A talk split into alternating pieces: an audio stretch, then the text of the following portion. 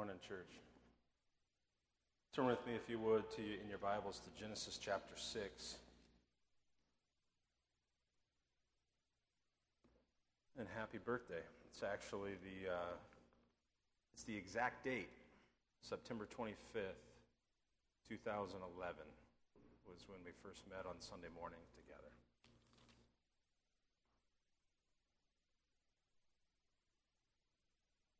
And this message isn't going to have anything to do with our birthday. I have done that from time to time, and uh, it probably will be time to do that again soon, but maybe next year.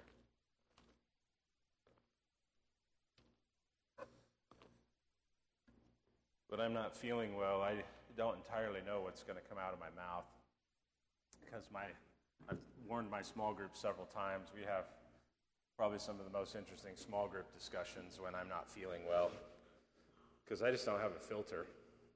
I don't have the same level of filtering ability. and so, uh, fair warning, things could get weird in Genesis 6.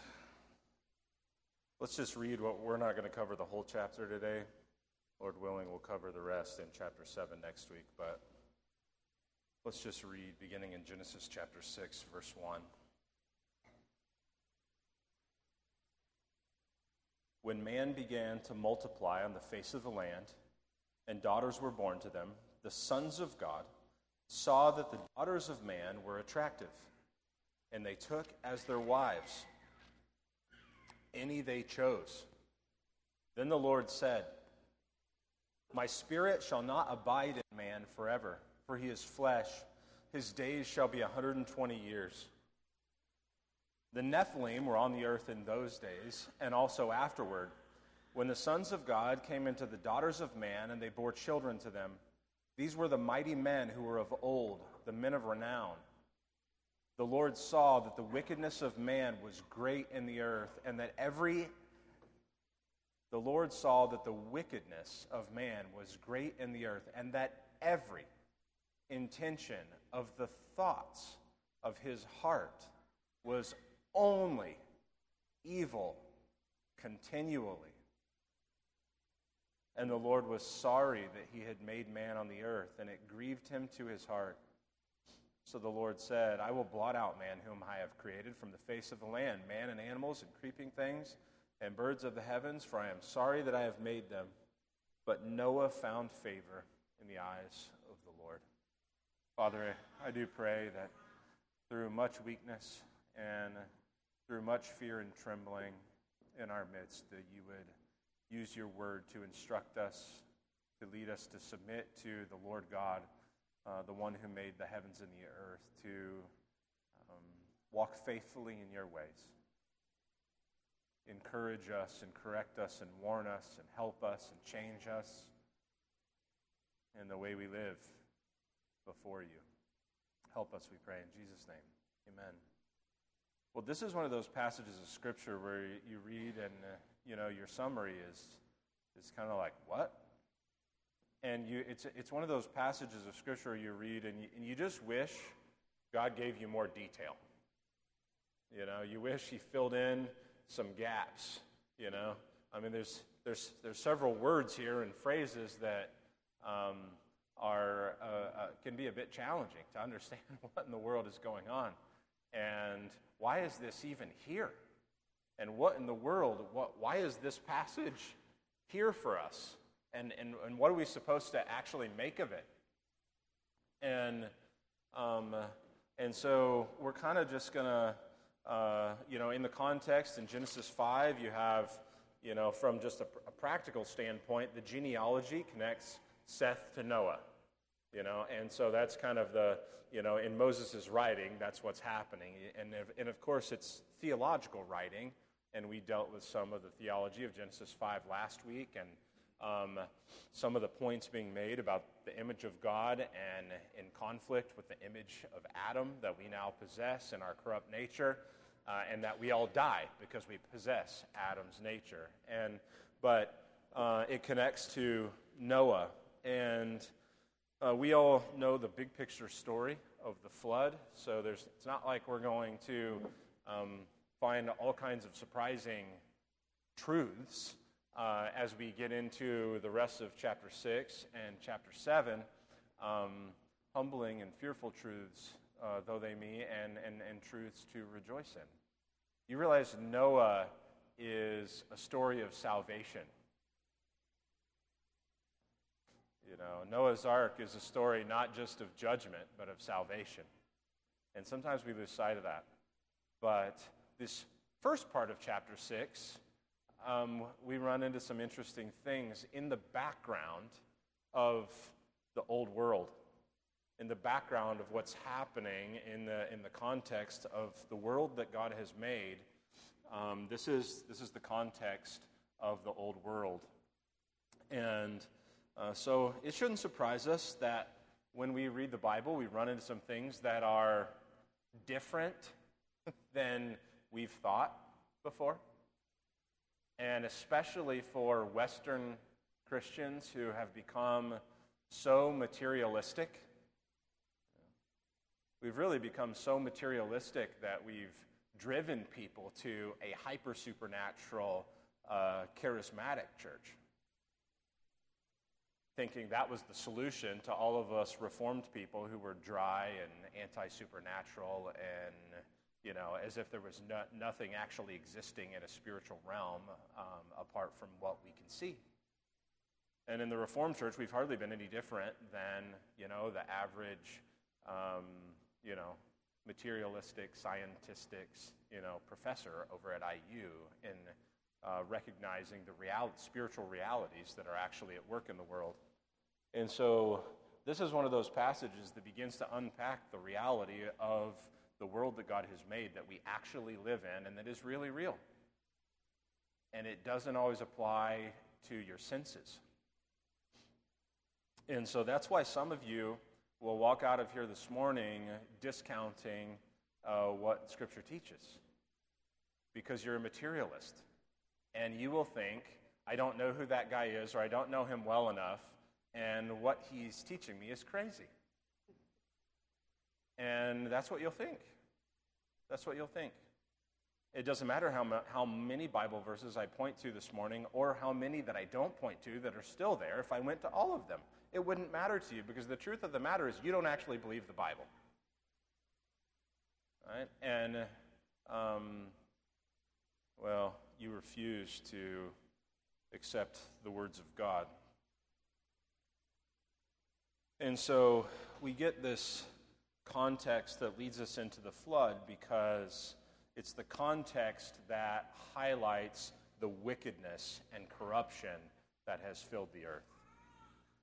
And so when we walk into this passage, we immediately are confronted with questions. Many, many questions. Like, when man began to multiply over the face of the land, and daughters were born to them, the sons of God saw that the daughters of men were attractive. Okay, so we immediately run into this question Who are the sons of God? Who are they? And three major interpretations. One is that here uh, you have the sons of God who come in, uh, um, one is from the line of Seth, meaning a godly line, meaning these are godly the sons of God. One, and then they are intermarrying with the daughters of Cain, you know. So the idea, think, if you think later in Israel, the intermarriage uh, with foreign nations, that's, that's the idea. Um, and so there's that interpretation. The second interpretation is that the sons of God are like, think like the king uh, who took Abraham's wife, right? You know, so they're tyrants. They're kings who are tyrants who just do as they please. And they're like the king who takes Abraham's wife. And so both of those could bear out some example in Scripture as it unfolds. Um, the, here's what I think the problem with both of those interpretations is, is I, I, I think it's nearly impossible to conclude um, when you really study this out through the whole picture of the way Scripture presents this, I think it's very difficult to include that the sons of God are um, men. I think it's very difficult to conclude that the sons of God are men. whatever kind of men they might be. It's very difficult to conclude that.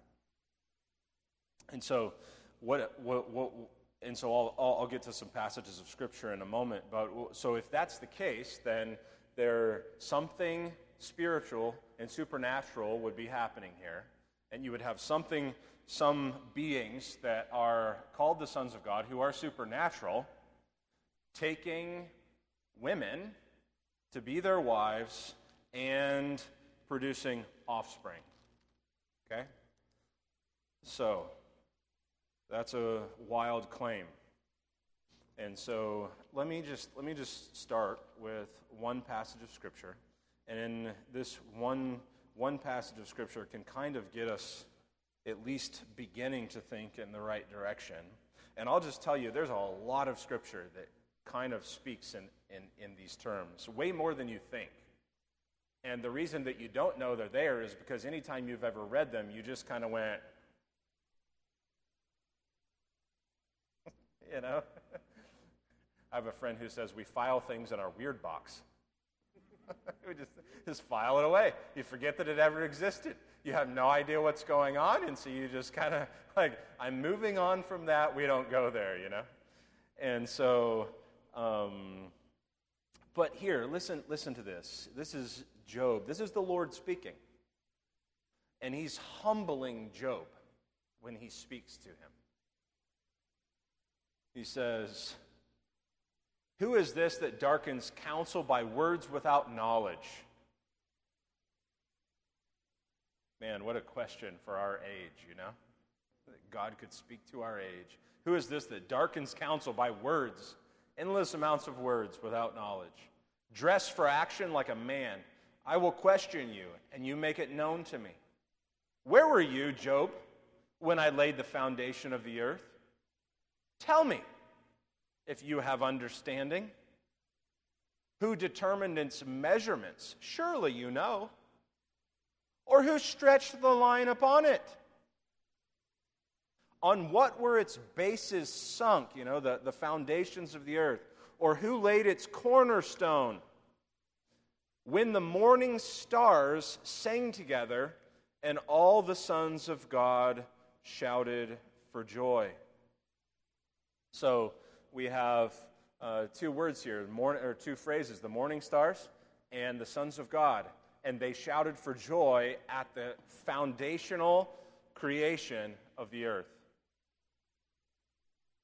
And the whole point here is Job, you weren't here. The implication is that there weren't men here because Adam was put in the world and Eve was put in the world when the world was made. And so there's some sort of being here referred to as the sons of God and as the morning stars who were present singing for joy in the actual creation of the world. So, who are they? Well, there's some kind of divine beings. You know, the, the easy word, the easy way to explain them is just to say they're angels. Um, and uh, there's a, but there's a lot of words that Scripture uses for spiritual divine beings. Divine not meaning that they are God, but divine beings meaning they are created beings with a supernatural power and uh, authority. And so the words that Scripture uses that you're familiar with, you know, think about words like principalities, powers, rulers, you know, dominions, authorities, watchers. Um, all of these words, and, and there's many more that, that fill all of Scripture that start to unpack for us a bit of this spiritual reality that there are these divine beings, oftentimes referred to as sons of God. Or here's a word that's often used in Scripture little g gods. Little g gods.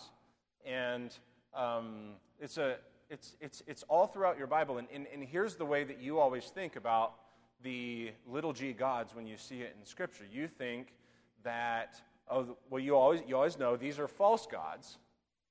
But what you think about them is you think that they are imaginations. You actually don't think that there's any reality to them. You think that they're just little idol statues. Right?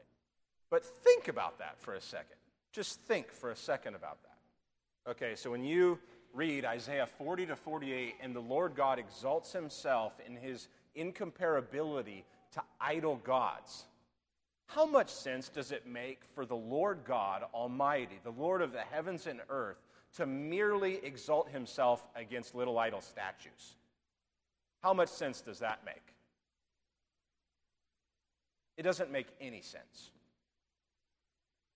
What, what drives the incomparability of the glory of God is not that the gods are just imaginations or that they are uh, just idol statues. What drives the argument of the incomparability of God Himself is that He is the God of gods, the big G God of the divine being gods, who are the gods of the nations.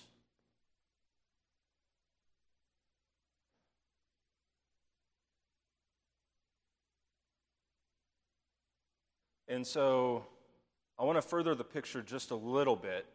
I'm not going to get into all of the details of this. Um, I'd be glad to get you some resources on this if you want. But just Psalm 82. Listen to this. God has taken his place in the divine council. Okay, divine council. What's that? Weird box. Listen, in the midst of the gods, little g gods, he holds judgment. Okay, weirder box. Right? If little g gods just meant statues, this is just like the word the, the word of the Lord just makes no sense, right? It is comical, isn't it? It's just comical. And see, I'm using comedy to help you understand to think in the words of Scripture, to think in the world of the Bible, to think about the world that you live in actually the way the world is that you live in.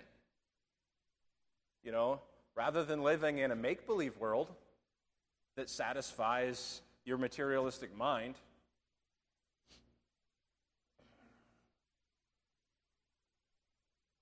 God has taken his place in the divine council. In the midst of the gods, he holds judgment.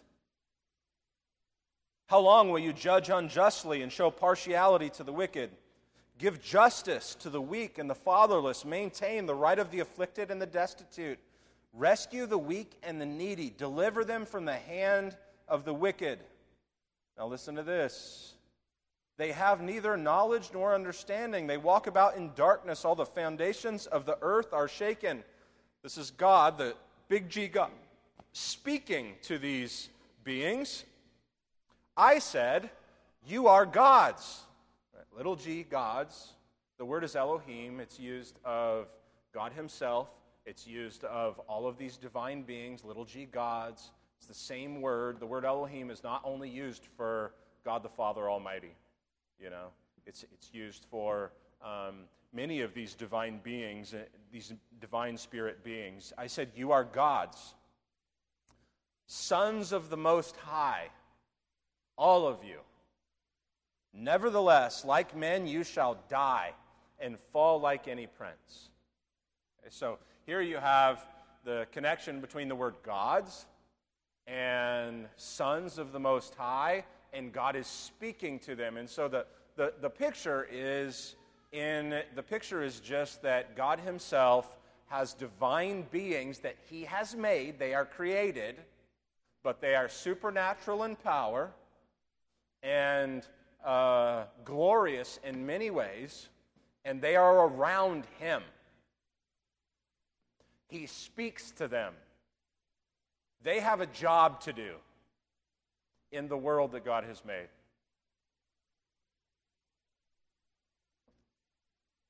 And so, historically, Christians who weren't materialistic like us and who thought we could uh, understand everything by just saying, or reject everything by saying, well, that's crazy. Except, what do you do with this in the Bible? Maybe you're crazy. Maybe materialism is crazy.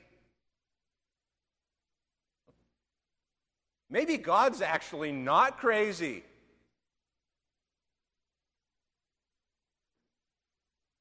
And so, in the world of history and in Christian mindset, it would have been, uh, uh, there would have been nothing shocking about anything that I'm saying to you.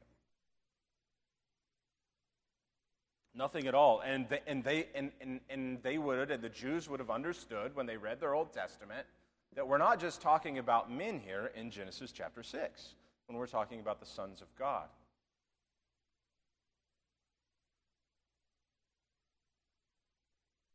And so, what do you have then? You have this shocking reality that this, these divine beings that God has made of supernatural power who are gathered around him have actually rebelled and pursued perversion with women. And it's the point is not to go, well, these are just men. It's, it's actually an increased wickedness, even than that, because these, in the presence of God Himself, have uh, defiled themselves and defiled the earth and produced these children that are called the Nephilim. And you say, well, it's neat, Pastor Josh, that you brought a novel teaching to us today. But it's, it's the least novel of the historical positions on this passage. It's the least novel. So Calvin's wrong on this because Augustine was wrong on this, but um, it's the least novel of any of the three historical positions on this passage, meaning it's not just, I didn't just, you know, come up with some fanciful teaching. We have to make sense of what the scripture says. Okay? So you realize this comes up in your New Testament. And there are two passages in your New Testament that it's you're pretty hard pressed to find anything else in the Bible that they refer to except Genesis chapter 6 but you always read them and then filed them away in your weird box and you never connected the dots. And so that, and because you did that, then you just made my life harder this morning. Second Peter.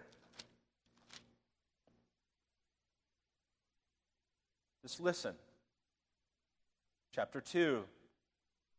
For if God did not spare angels when they sinned, but cast them into hell, and committed them to chains of gloomy darkness to be kept until the judgment.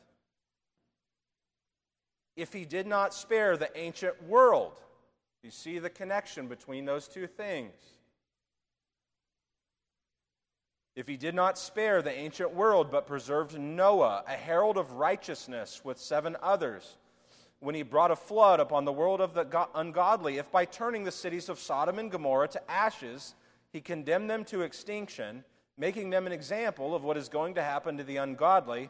And if you rescued righteous Lot, greatly distressed by the sensual conduct of the wicked, there's an emphasis on the sensual sensuality of the wicked. And we'll see this again in just a moment. For as that righteous man lived among them day after day, he was tormenting his righteous soul over their lawless deeds that he saw and heard, just like you torment your righteous soul when the Kinsey Institute finally makes a statue to honor Alfred Kinsey and put it on display for how much of a great man they think he is. You realize his, his wickedness is so abominable, I, I can't even speak it up here. When people ask me what is wrong with Bloomington, and I start to explain, and I say, I'm not even going to say to you, it is the worst of the worst wickedness that Alfred Kinsey committed his research to and propagated as normal behavior for the rest of the world to indulge in. It's the worst of the worst. And so I don't even say it. That's how I say it. It's so shameful. It's, it makes me more sick. All right.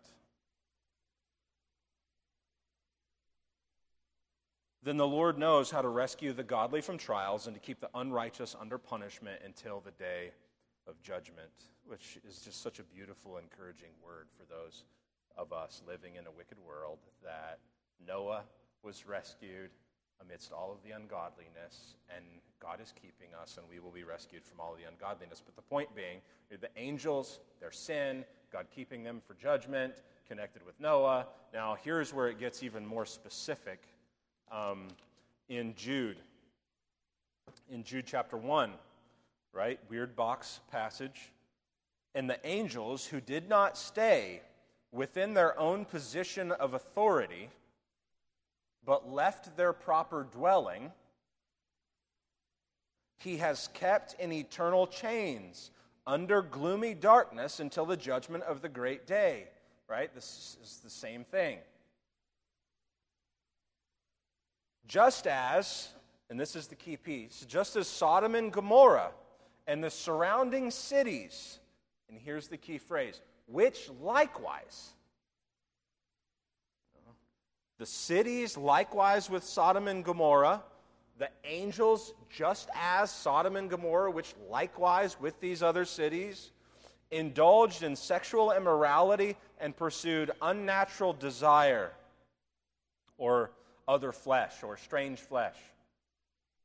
Indulged in sexual immorality and pursued strange flesh serve as an example by undergoing a punishment of eternal fire. Now, so there's a connection between the sexual immoralities of angels and them pursuing strange flesh and Sodom and Gomorrah and the pursuit of strange flesh right? Can we just die with the stupid idea that the problem with Sodom and Gomorrah was a lack of hospitality? I mean, it was. When you read the story, it's not a hospitable place. You know, go hang out in the square.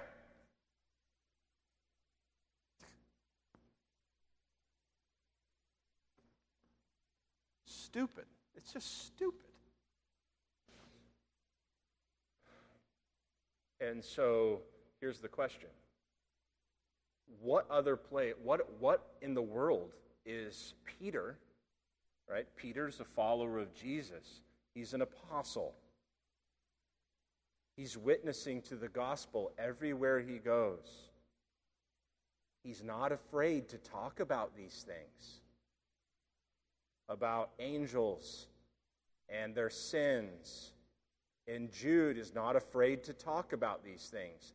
He, they actually both wrote to churches to teach them things. See how just weird we are today? We just don't want to deal with reality. We just don't want to deal with reality. And Jude very specifically connects the sin of angels to sexual immorality, strange flesh, spirit pursuing human flesh, divine being pursuing human flesh, leaving their domain. Their domain at one time in the council of holy ones that are in the presence of God. Uh, holy ones is another common phrase used for these beings, uh, divine beings in the presence of God. What other passage in Scripture do you have? Like, remove Genesis 6 from your Bible and now come up with a, a place where Jude and the Apostle Peter are referring to. Find an explanation for it. And then find an explanation that doesn't actually have to do with sexual immorality. Because that's what it says. So, now look, I'm not going to fight about this with every person under the sun who has a different interpretation of Genesis 6. That's pretty low on my priority list. But at the same time, it's my job to teach you what the Bible says. And it's my job to teach you what my convictions about what the Bible says are. And, and so I don't, I don't know how you actually get out from under this without kind of really eliminating a lot of passages of Scripture. So where I come from, I, I would have at one time would have thought the sons of God are, you know, these powerful kings who are despots or tyrants. That's what I would have thought for years. Um, the problem is, is how do you actually reconcile this with the rest of the passages of Scripture that also bring up the same kind of content?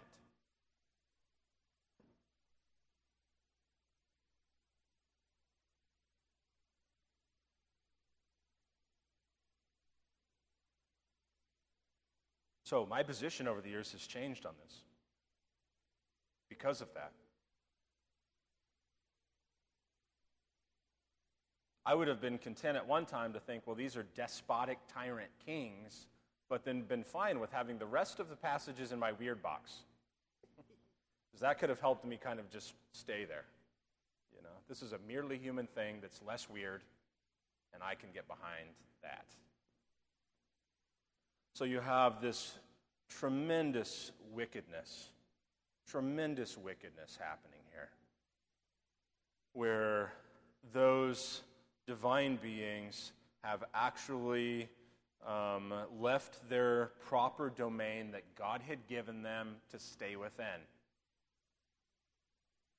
And this is important for us to think about today because the rebellion against the rebellion against God today is because of us not wanting to remain within the domain that God has given us. And so male doesn't, we've broken the bounds of what male is, and female, we've broken the bounds of what female is, and in the same kind of sexual perversion as Sodom have pursued strange flesh. And so the sins that we see today are the same kinds of things.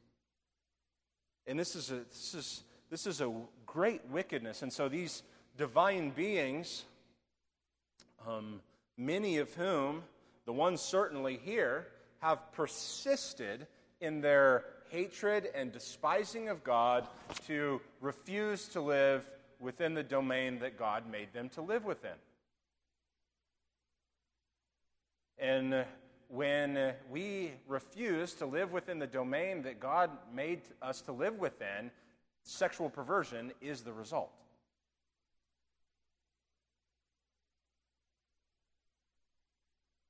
And so the world is filled with the wickedness of divine beings and their perversion with human women. And then we have this question then, well, who are the Nephilim? Well, they apparently are the hybrid offspring of these divine beings and human women. And they're giants. They're giants. A little bit of debate about whether Nephilim means fallen ones or whether it means giants. Um, I think probably the most likely case is they're giants, and not just from the etymology of the word, but from the context where this comes up in Scripture. The Nephilim don't actually only just show up right here. It's actually fascinating what the text says. Do you see it there in verse 4? The Nephilim were on the earth in those days and also afterward. Now, that's an, when when the sons of God came into the daughters of men, and they bore children to them. These, referring to the Nephilim, were the mighty men who were of old, the men of renown. So, the Nephilim were on the earth in those days. Now, what are the Nephilim? Well, they are these hybrid children, and they're giants. If you, what, what happens when Israel goes, uh, goes in to spy out the land? What do they see? Right? The Nephilim were on the earth in those days and also afterward, which is a really fascinating phrase. because it means that the Nephilim didn't only exist pre flood. They didn't entirely get wiped out as if there would never be any more in the flood. It means they got wiped out in the flood, but it means that the sons of God were not, had not ceased doing what they were doing in a post flood world. Okay? Because the evidence is really clear in Numbers chapter um, 13. Let me just read it to you.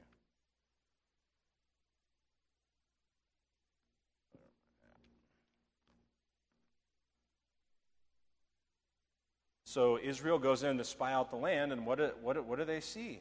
Verse 33 of Numbers 13. And there we saw the Nephilim, the sons of Anak. So they're also referred to as the sons of Anak or the Anakim. The sons of Anak who come from the Nephilim. And we seemed to ourselves like grasshoppers. We seemed to ourselves like grasshoppers. And so we seemed to them. In other words, to them, looking at us, we were like grasshoppers to them, and we seemed ourselves like grasshoppers when we looked at them. And so, why were they shaking in their boots? Right? Because Nephilim doesn't just mean fallen ones, it, means giants. There were this there was a large race of men that came as from uh, being the hybrid children of divine beings and human women in the now extremely corrupt world post fall. And in the middle of uh, the fall, there's this wicked, persistent, we usually just call them evil angels. Persistent wickedness that's supernatural and that exists all around us. Like we would like to think that the spiritual forces of wickedness in the heavenly places, when we read Ephesians 6, we just would like to think that there's no real supernatural powers anywhere at work. When we see, when we, when we think about all uh, the gods of the nations are worthless idols. We would just like to think that all that that means is all the gods of the nations are just little statues. But the Apostle Paul is clear in the New Testament that there's something behind the statue. There's divine beings behind the statue. Sacrifices to demons, he says. All the gods of the nations are worthless idols. Or we would like to think that they're just imaginary. Like people just imagined all of the gods that they worship. The point is, all the gods of the nations that God has given them real authority to, rulers, authorities, these are the words used, over the rebellious nations to lead them astray, to lead them in wickedness, to lead them to despise God. It doesn't all just come from men it comes from divine beings who rule over them.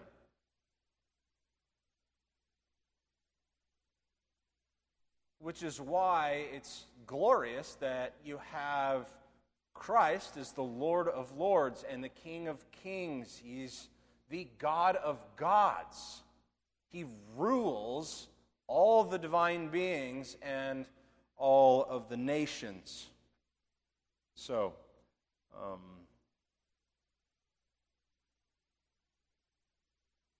The Nephilim are this giant race of men. Some would argue, um, and I haven't, you know, I don't have a dogmatic position about this, but some would argue, and it, it would make sense, that demons aren't just angels, aren't these divine beings necessarily who rebelled against God, but are the disembodied spirits left when the Nephilim die. You know, so when the human portion of them dies, the supernatural portion of them, the spirit remains, and that demons are the disembodied spirits of the dead Nephilim. It's not really that outrageous, you know. Um, and, and the reason it's not out, that outrageous, at least scripturally, is because angels aren't always clamoring after a body. There's a few times in Scripture where angels actually take on human form. You know, there's there are places in Scripture where this happens. With the pre-incarnate Christ and Abraham, they, they show up, and uh, there's these divine beings with um, the pre-incarnate Christ in, in that story with Abraham. And then uh, there's uh, in Hebrews 13 too. Some have entertained angels unaware in that interesting passage about hospitality, hospitality to strangers. So, but you don't see angels constantly clamoring after a body, but you do see demons constantly doing this in the New Testament, right? Um, they're always seeking to inhabit a body. This is why we have things like demon possession. This is why we, you know, what it, when, when Jesus casts out the legion, what do they beg for? How about the pigs? And so they receive the, uh, they head into the pigs. And so demons do this. And, and it would make sense if they once had a body, but now were not embodied, that there would be this clamoring for a body. So that's at least the argument for who the Nephilim, the Nephilim are. And I just want to say this, okay? There are weird things in the world we live in. I've just had to fight some of you to get any of you to ever believe this. You know, but it's just because you're materialistic snobs. You are. You're materialistic snobs. And you also don't know how to treat people. You also don't know how to treat people. You say, well, as I'm getting fired up now, I had to stand up. Well, you don't know how to treat people because people have seen all kinds of weird things for a long, long time in the world we live in. And here's how you treat them they're all crazy. They're all crazy. Every last one of them's crazy. They're a bunch of nuts. Right? Anybody who ever saw a UFO, right? Until we actually started releasing the, all of the footage and the documents recently, until there's just weird stuff in our world. It's weird.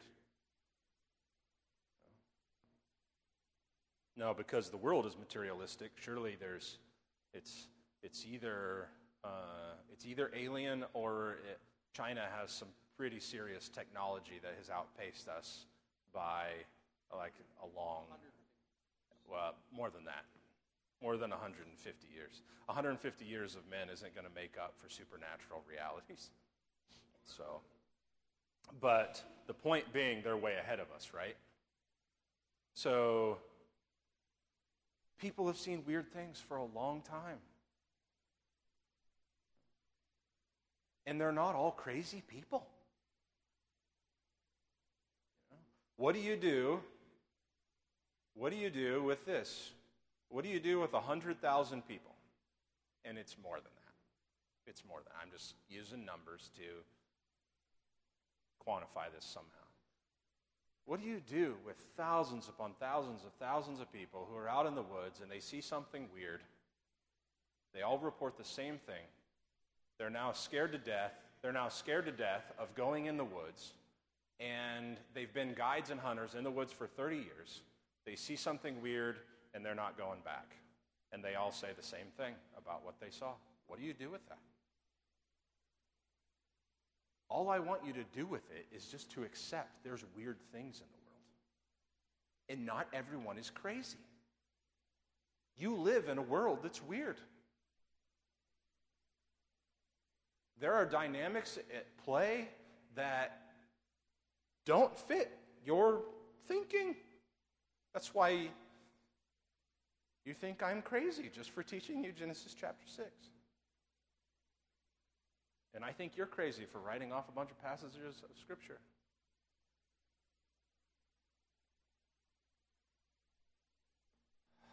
So, what do we do with this? We don't write people off constantly. That's why I say you don't know how to treat people, because as soon as somebody says something that sounds weird to you, you know, You just think, you just think, well, they're crazy.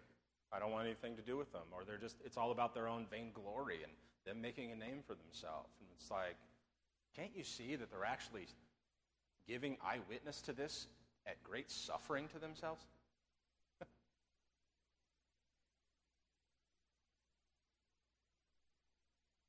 you don't write people off like they're all crazy. You actually understand there's a weird world and there's weird things in our world. Well, what weird things do you think are in our world, Pastor Josh? Lots of weird things. And I don't have a lot of explanation for them. Just lots of weird things. What else do we do with this? You have to be warned that you absolutely must not pursue strange flesh. You may not intermarry with unbelievers. You may not pursue the sins of Bloomington.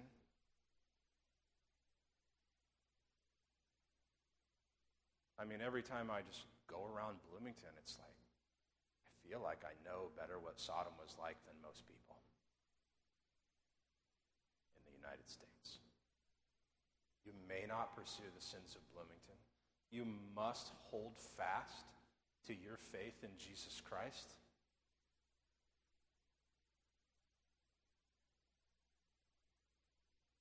You may not pursue sexual relations outside of marriage, monogamous marriage between a man and a woman. Are you are a contribution to the wickedness upon the face of the earth? And what is God to do with all of our perversion except to wipe it out, not this time coming with water, but with fire?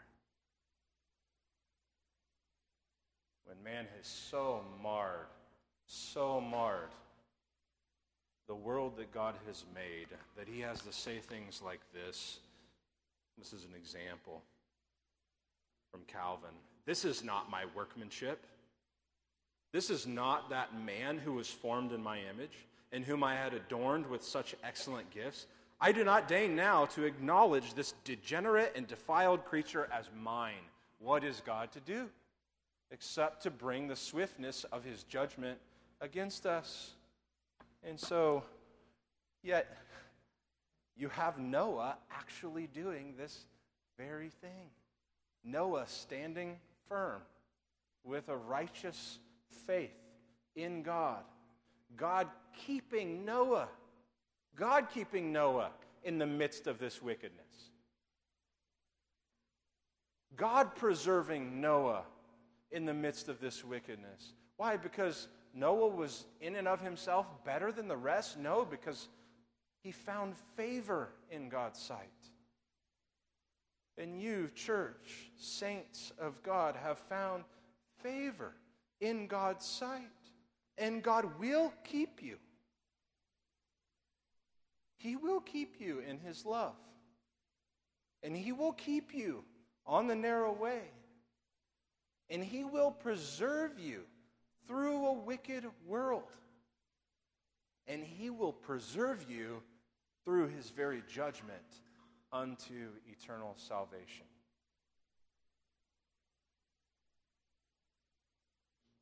So, all of the weirdness is not meant to. Some of you need to be very careful with this.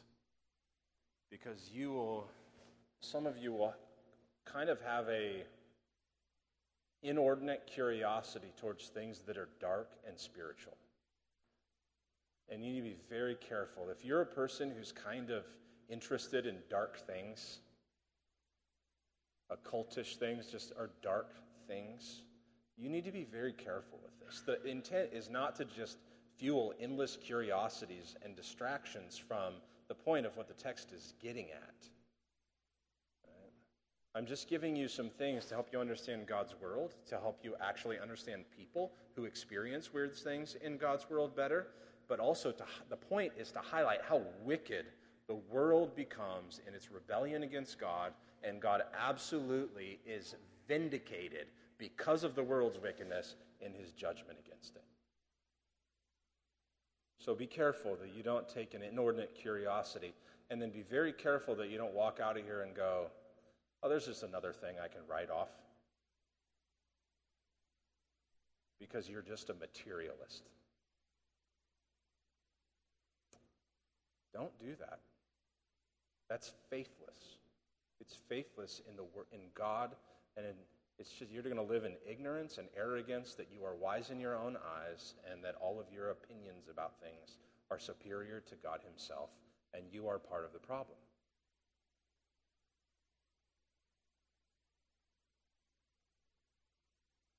But be encouraged that Noah was saved through the flood.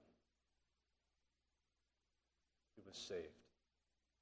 And he was spared through its, the world's wickedness, and he was saved through the flood. Stand with me for prayer.